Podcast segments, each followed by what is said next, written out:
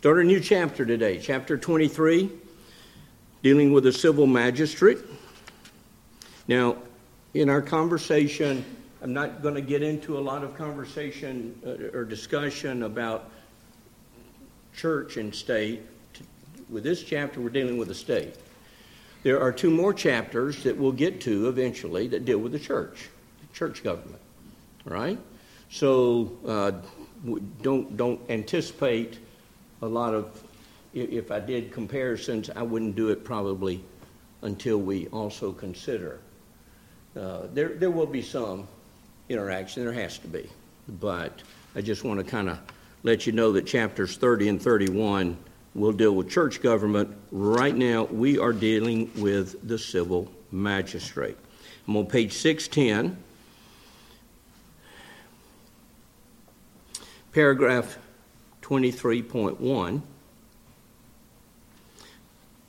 Let's read it together. God, the supreme Lord and King of all the world.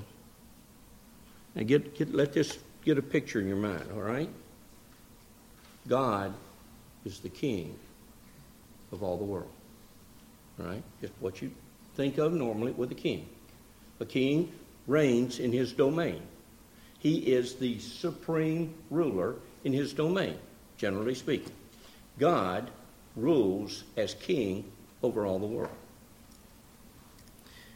And has ordained, God, the supreme Lord and King of all the world, hath ordained civil magistrates to be under him, God, civil magistrates, right? This picture, God, civil magistrates, to be under him over the people. So the civil magistrates are here, the people are here.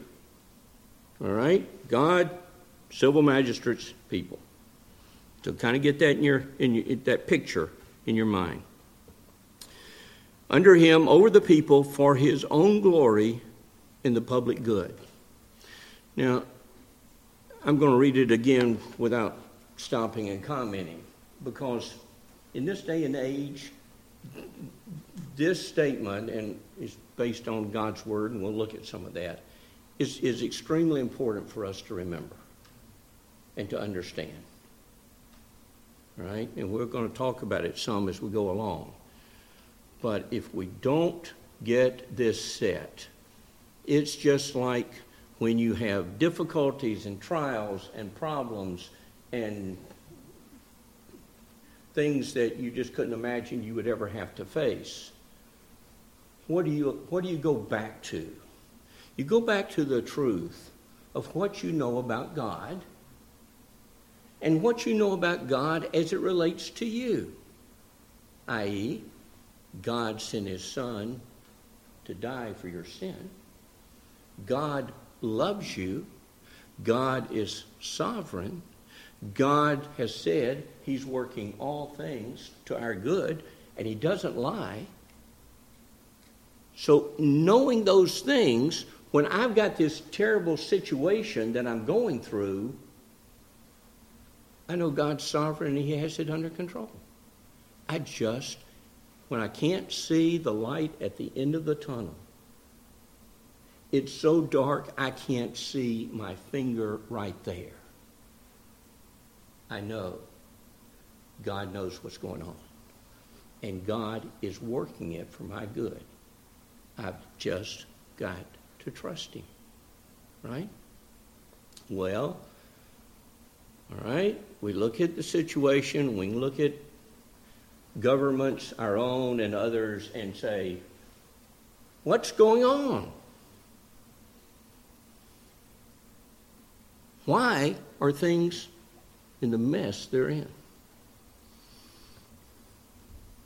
God, the supreme Lord and King of all the world, hath ordained civil magistrates to be under him over the people for his own glory and the public good, and to this end hath armed them with the power of the sword for the defense and encouragement of them that are good and for the punishment of evildoers.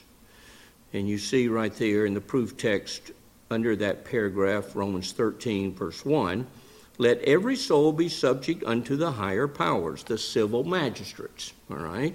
For there is no civil magistrate but of God. The people that are in office, God put there.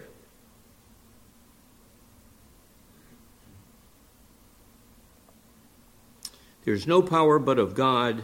The powers that be are ordained of God.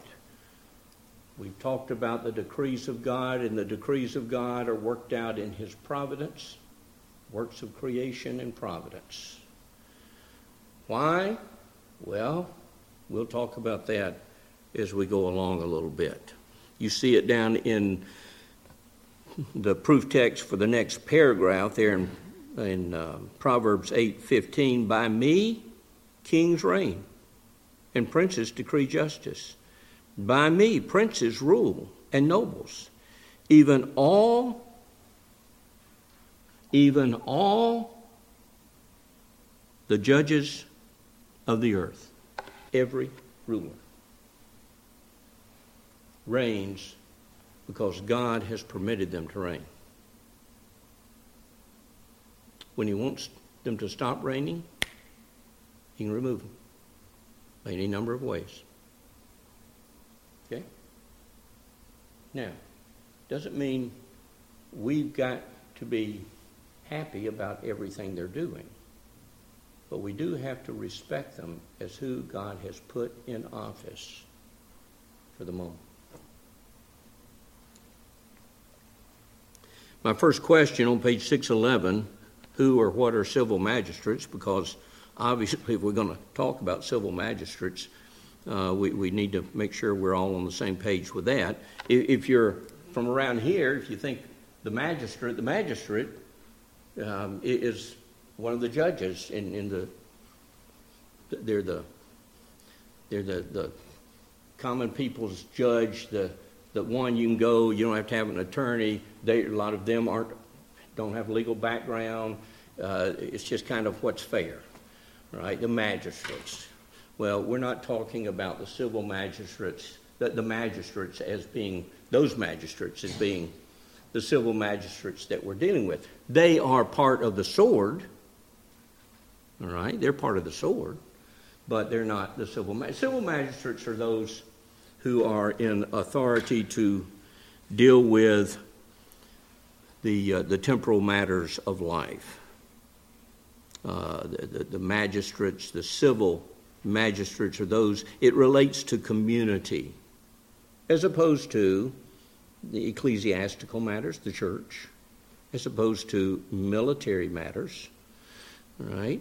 Um, times of war, it's not Congress that tells the soldiers what to do.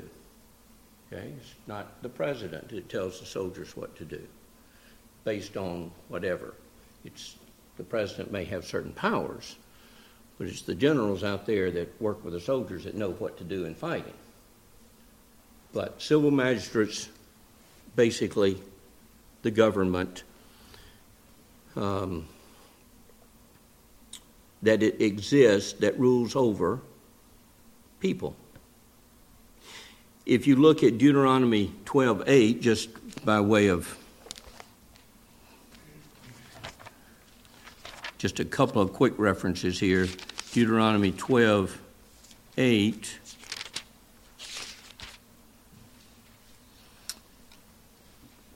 You shall not do after all the things that we do here this day, every man whatsoever is right in his own eyes. Now, Deuteronomy is where they're reviewing the law and, and, and practical aspects of it. So we, we see from this, it's not, God doesn't intend for every man to do that which is right in his own eyes. Right? And then if you look at Judges 17, verse 6,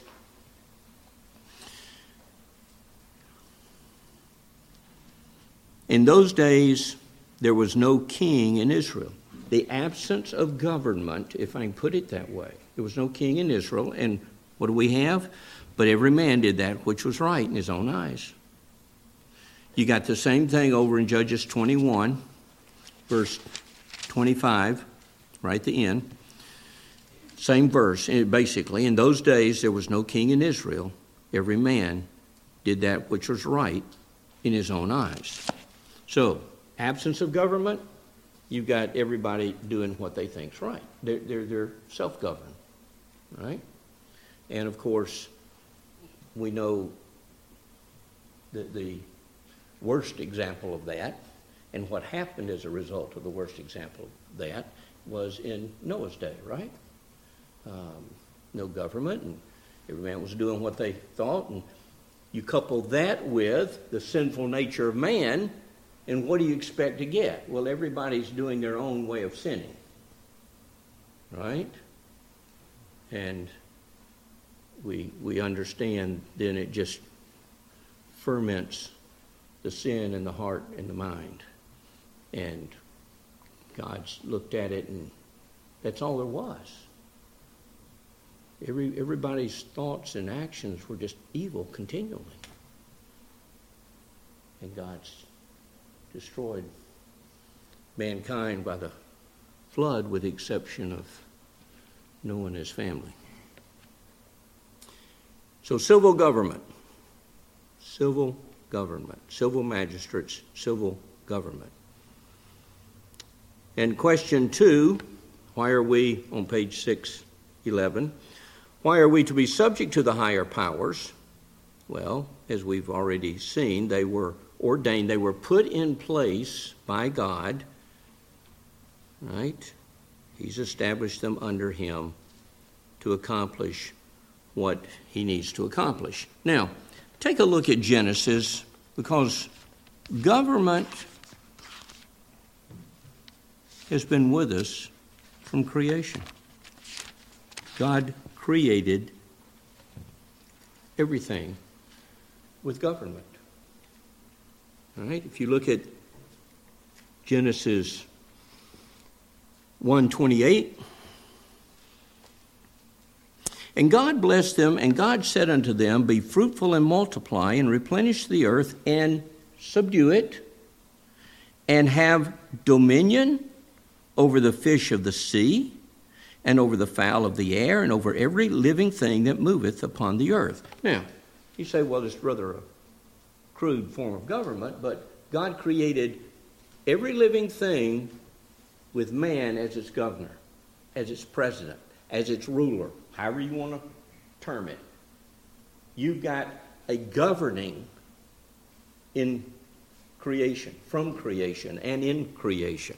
And then if you look at Genesis 3 16, now we're very familiar with 315, but 316, unto the woman he said, I will greatly multiply thy sorrow and thy conception. In sorrow thou shalt bring forth children, and thy desire shall be to thy husband, and he shall rule over thee. So here we see in the home a type of government. Right? And of course, we, we use that word rule and we know and understand that word, especially in light of what we read in the New Testament as to what that looks like ruling in love and respect. Right? But there is a ruling. Because if there's not, you're left to every man doing that which is right in their own eyes. Right? You have a home where the husband says, I'm going to do this because I think this is right, and the wife says, I'm going to do this because I think this is right, you're going to have chaos. And then you have children, and then the children are confused, and you got problems because there's no agreement at times. So God, and we see this is a result of sin, and sin magnified the need for government. Because now the heart's inclined to do the wrong thing. In creation, even when the heart was inclined to do what was right before God, God still had man ruling over creation. Right? So, don't, don't look at government as something somewhere that, that developed during history. Uh, God, God put it in place right at the beginning because it was needed. And then with sin, it certainly became even more important. Right? If you look at Ephesians, just to kind of finish this part up, Ephesians 5, and, and you see in, in the New Testament the equivalent of what we've just looked at in Genesis. I can get out of Galatians here. Ephesians 5 22 and 23 Wives, submit yourselves unto your own husbands as unto the Lord. For the husband is the head of the wife, even as Christ is the head of the church, and he is the Savior of the body. So there's your New Testament equivalent of what we just read in Genesis. And why? All right. If we, and, and, and you, you look at all these things, that God established judge or, or, or government as to creation, then there's government in the home, there's government in the community, there's government in the church. We'll see that. There's government in every sphere of life. And we need to understand and appreciate the fact that, number one, God's given it. He's given it for our good. There is a reason for it, for it to exist. And it's for our good and His glory. That's what Scripture teaches. Now, again, we see a lot of governments that aren't, in our minds, for the good of Christians, and certainly don't appear to be for the glory of God. So, what's going on? Well, we'll get to that. So, that's, you know, where we are. And that's the conflict, right? That's the conflict that goes on in our head and our heart right now. Because we, we see this truth that they're ordained of God. He's put them in the position they're in but they're not doing what we think they ought to be doing. And what's, what's wrong? Why? Well, we come back to, to understand. That's why I'm, I, am i am taking time at the very beginning here. Get it set in your head that government is ordained by God. God is in control. There are no rogue rulers out there out from under God's supreme governance. It's a fearful thing to be in an elected position, especially think of our congressman, our president, think of our governor, our state legislators because every one of them will first answer to the king as to how they ruled. If they're ignorant of their job under him, it will be to their damnation. It's a fearful thing. It's why I think one of the big reasons we are encouraged to pray for them. To pray for those that know the Lord, that they will have wisdom and backbone. Pray for those that don't know the Lord, because they are going to face a terrible judgment of their soul. But part of the damnation that will fall upon them is their failure to understand that they rule under God. They are accountable to Him. They rule by His rules. What does that mean? It means they need to know the Word of God. It means they need to make sure how they rule is in keeping with God's Word. And the same is true in the church. We'll get to that eventually, but keep these people before the Lord. for your own good. Because if they're wicked people, you know, God, I don't understand why they are ruling in wickedness, why they are condoning wickedness, especially in doing so, they're persecuting the church or the Christian individual. Charlie? Just read this morning in Exodus 9, the Lord said to Pharaoh, The very deed I've raised thee up to show you my glory, that I'm the Lord of all the earth. Mm-hmm. Mm-hmm. And you see in that, what do we know about Pharaoh? Pharaoh did what? He hardened his heart, didn't he? Boom, boom, boom. What did it cost Pharaoh? What did it cost his people? You, know, you had the firstborn being killed because Pharaoh hardened his heart. The government, the chief ruler, hardened his heart, and God wiped out the firstborn of all his people. God plundered his kingdom. God destroyed his army because he hardened his heart. Yeah. So, and, and again, we see that over and over. We see it over and over in Scripture. And, and we see things today.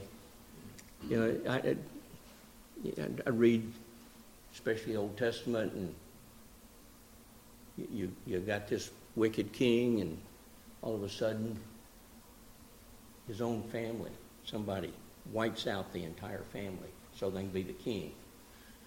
You know? I mean, you, you see it over and over, and how God brings judgment on the wicked ruler.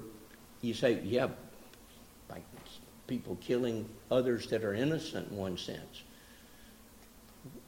Again, it's fearful. It's fearful. Whether it's civil government or ecclesiastical government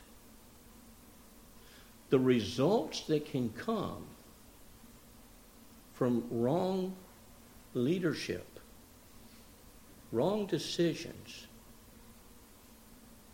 we, we, have got no clue.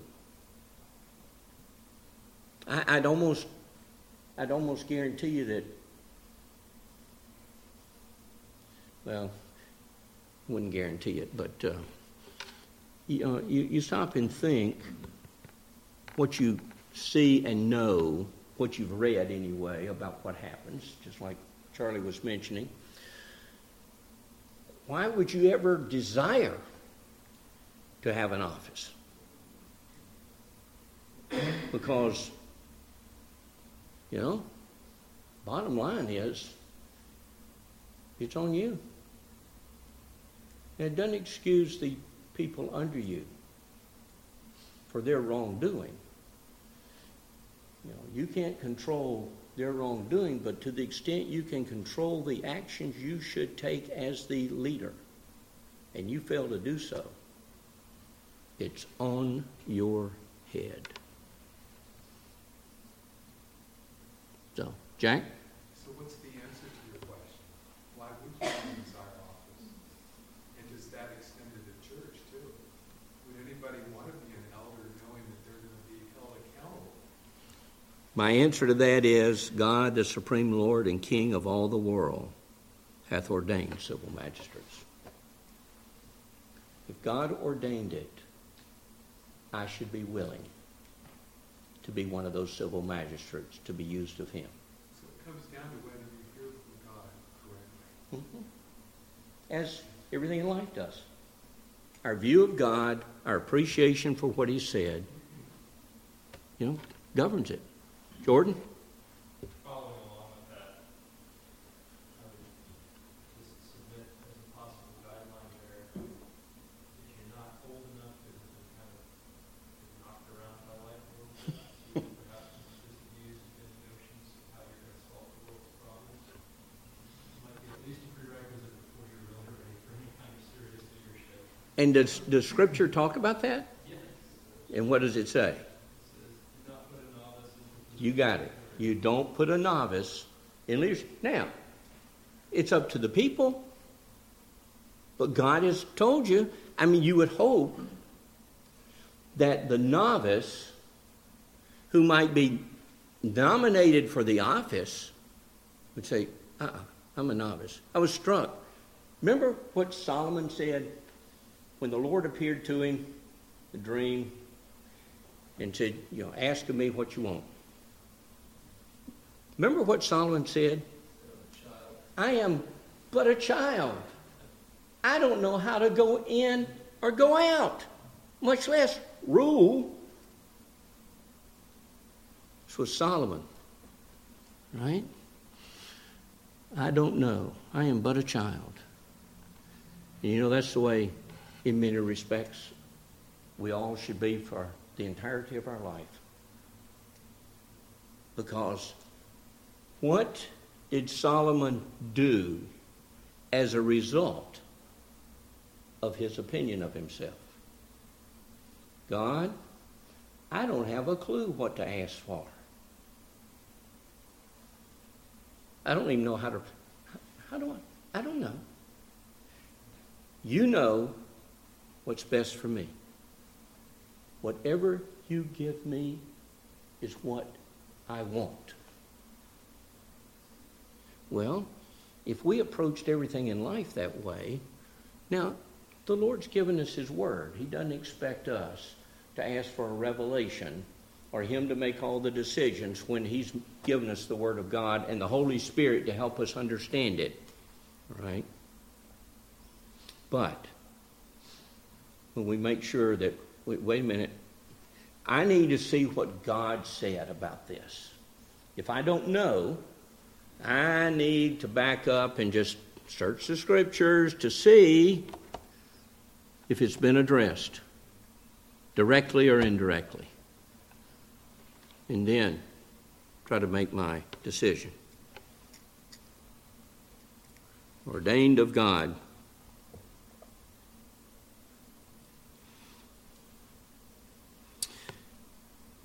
We, we noticed, and, and I pointed out as we read the paragraph, all of them are under God. They're accountable to Him to carry out His directive. And they are over the people, over a people, maybe a small group of people, it may be a large group of people, right? Over and under. There's always a subservient part to government. Always. Which commandment were we talking about predominantly? Fifth commandment. Fifth commandment relationships, subservient, obligations of the ruler. The superior, is the, the, the catechism describes them, and obligations of the inferior, as the catechism uses that term. And obligation of the equals within the group under the government. Because there's always that interaction among that group.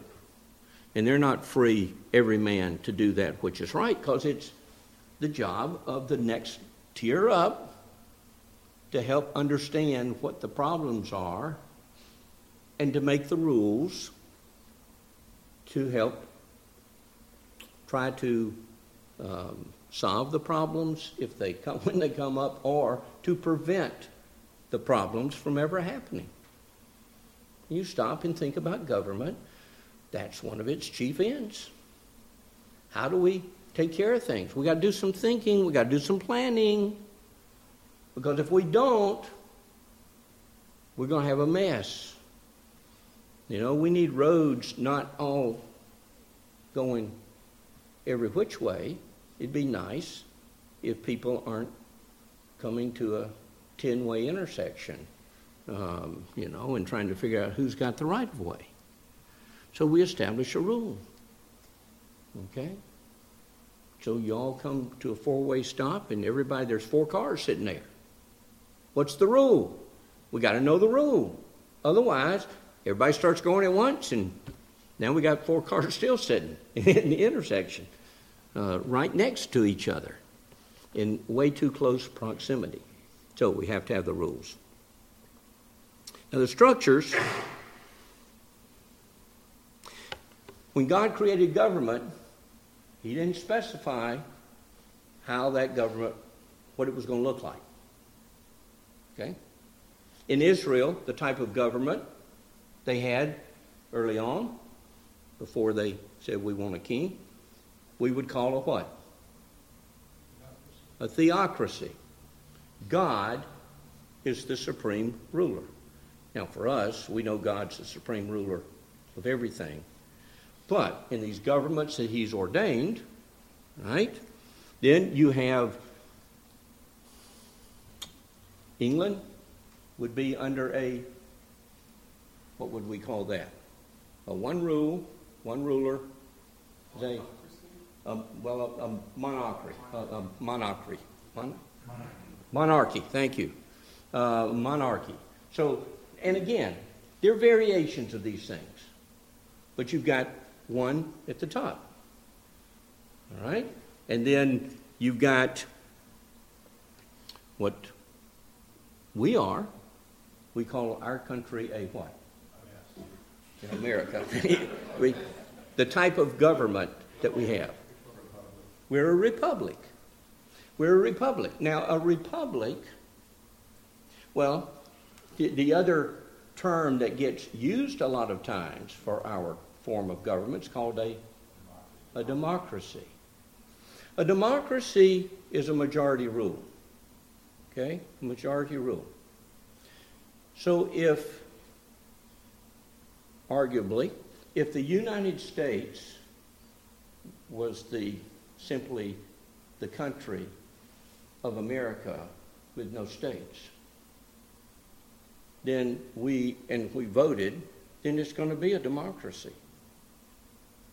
But your republic is where a group of substates have formed a type of government to, to be fair and equal to each of those states, even though they may not be equal in size, in population, in economy, in power, whatever.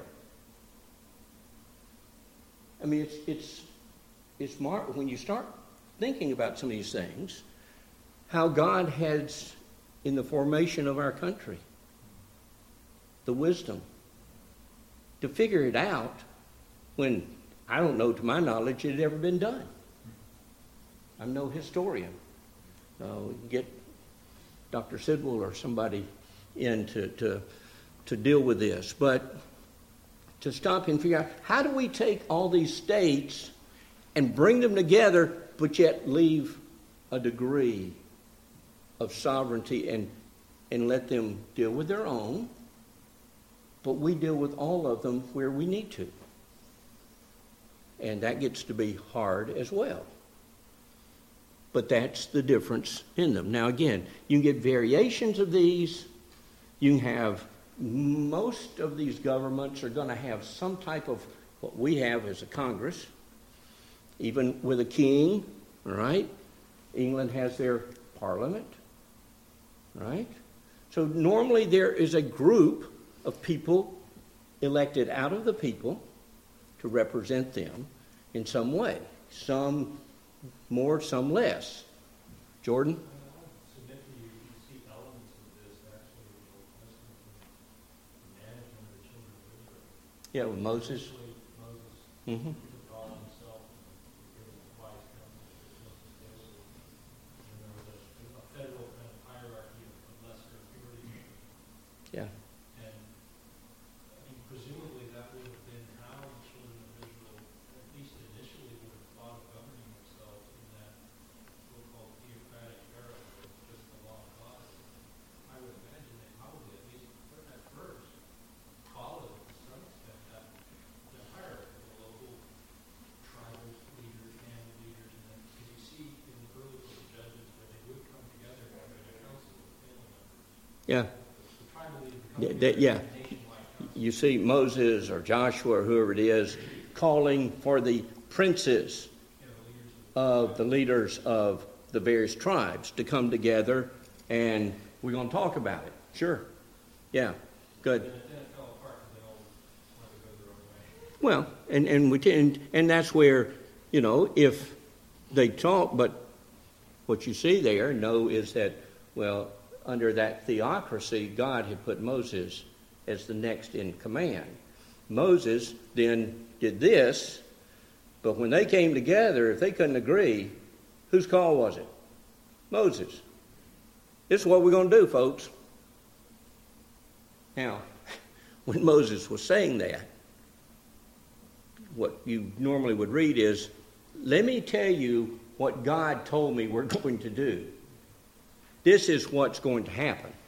And this is how we're going to happen. It was more of a not asking for opinions as much as it was here's what's going to be happening.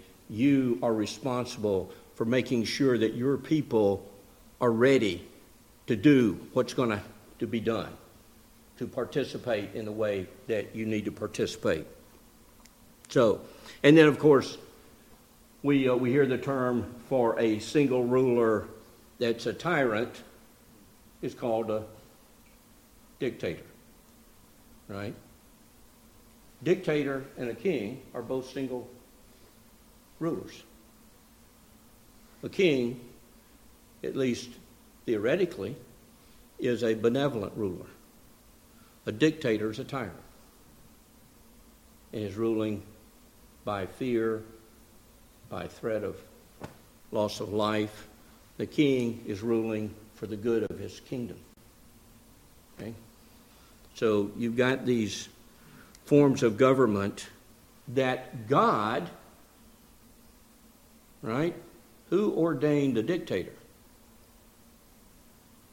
Well, surely God didn't ordain the dictator. I mean, that's not benevolent kind of. Sure, He did. That's where we got to go back to the truth we know. And then try to work it out from there what's going on. I mean, well, let me hold that for time. Yes, sir. I guess I, I. I feel like there's a tension because when we say God ordained a dictator, I don't know that, I guess the way I think about it is, you say God ordained, or governance or- ordained by God, but so is free will. And our free will can go off the tracks. And in the same way, I think that God allows our free will to go off the tracks in the same way that government ordained by God can go off the tracks. In other words, a leader is not godly and shouldn't be in position.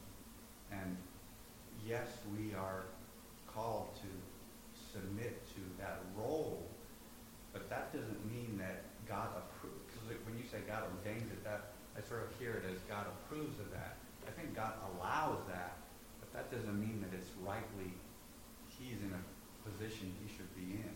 Just like our free will could be completely off the tracks, and we don't say God ordained my free will. We don't allow ourselves to uh, our free will to go a certain direction in the same way, and that's what the founders of the country said. Well, we need to be careful about leaders because they're they're going to go off the tracks. So we need to have Well, checks and balances. There, there's certainly, there's certainly, I mean, the thing you've got to be careful with is the personal.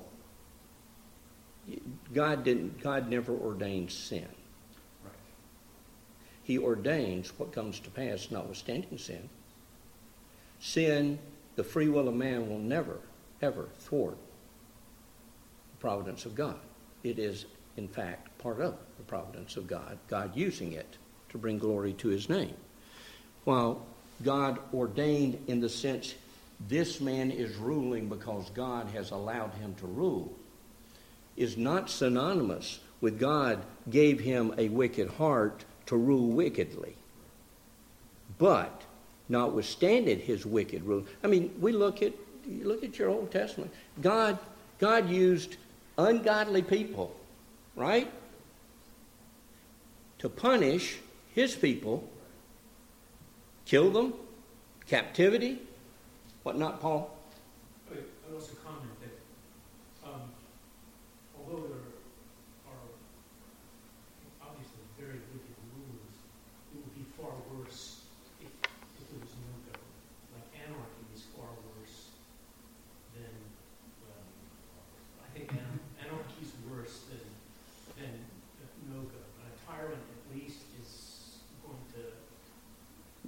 maintain some law and order, as it were. It's in his best interest to, to at least have some, some structure there, and when there's no structure, um, If he has no people to rule, he doesn't have much of a country or a kingdom or whatever. Right, so, and then the other, uh, oh, I had something brilliant, I forgot. Oh, I think also the, the earthly governments allow us to contrast between our heavenly Father. So we see, just, you know, just as Christ loved the church as a picture of a marriage, uh, should be a, a kind of a benchmark. Then earthly governments we benchmark against the care and the, uh, the mercy of our heavenly Father. And it, it, it, it points, because we can never put our hope in the earthly government.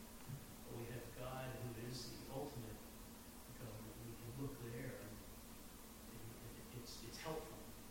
Yeah. I mean, certainly, again, you come back to God's sovereign, and, and just what Charlie was talking about with Pharaoh.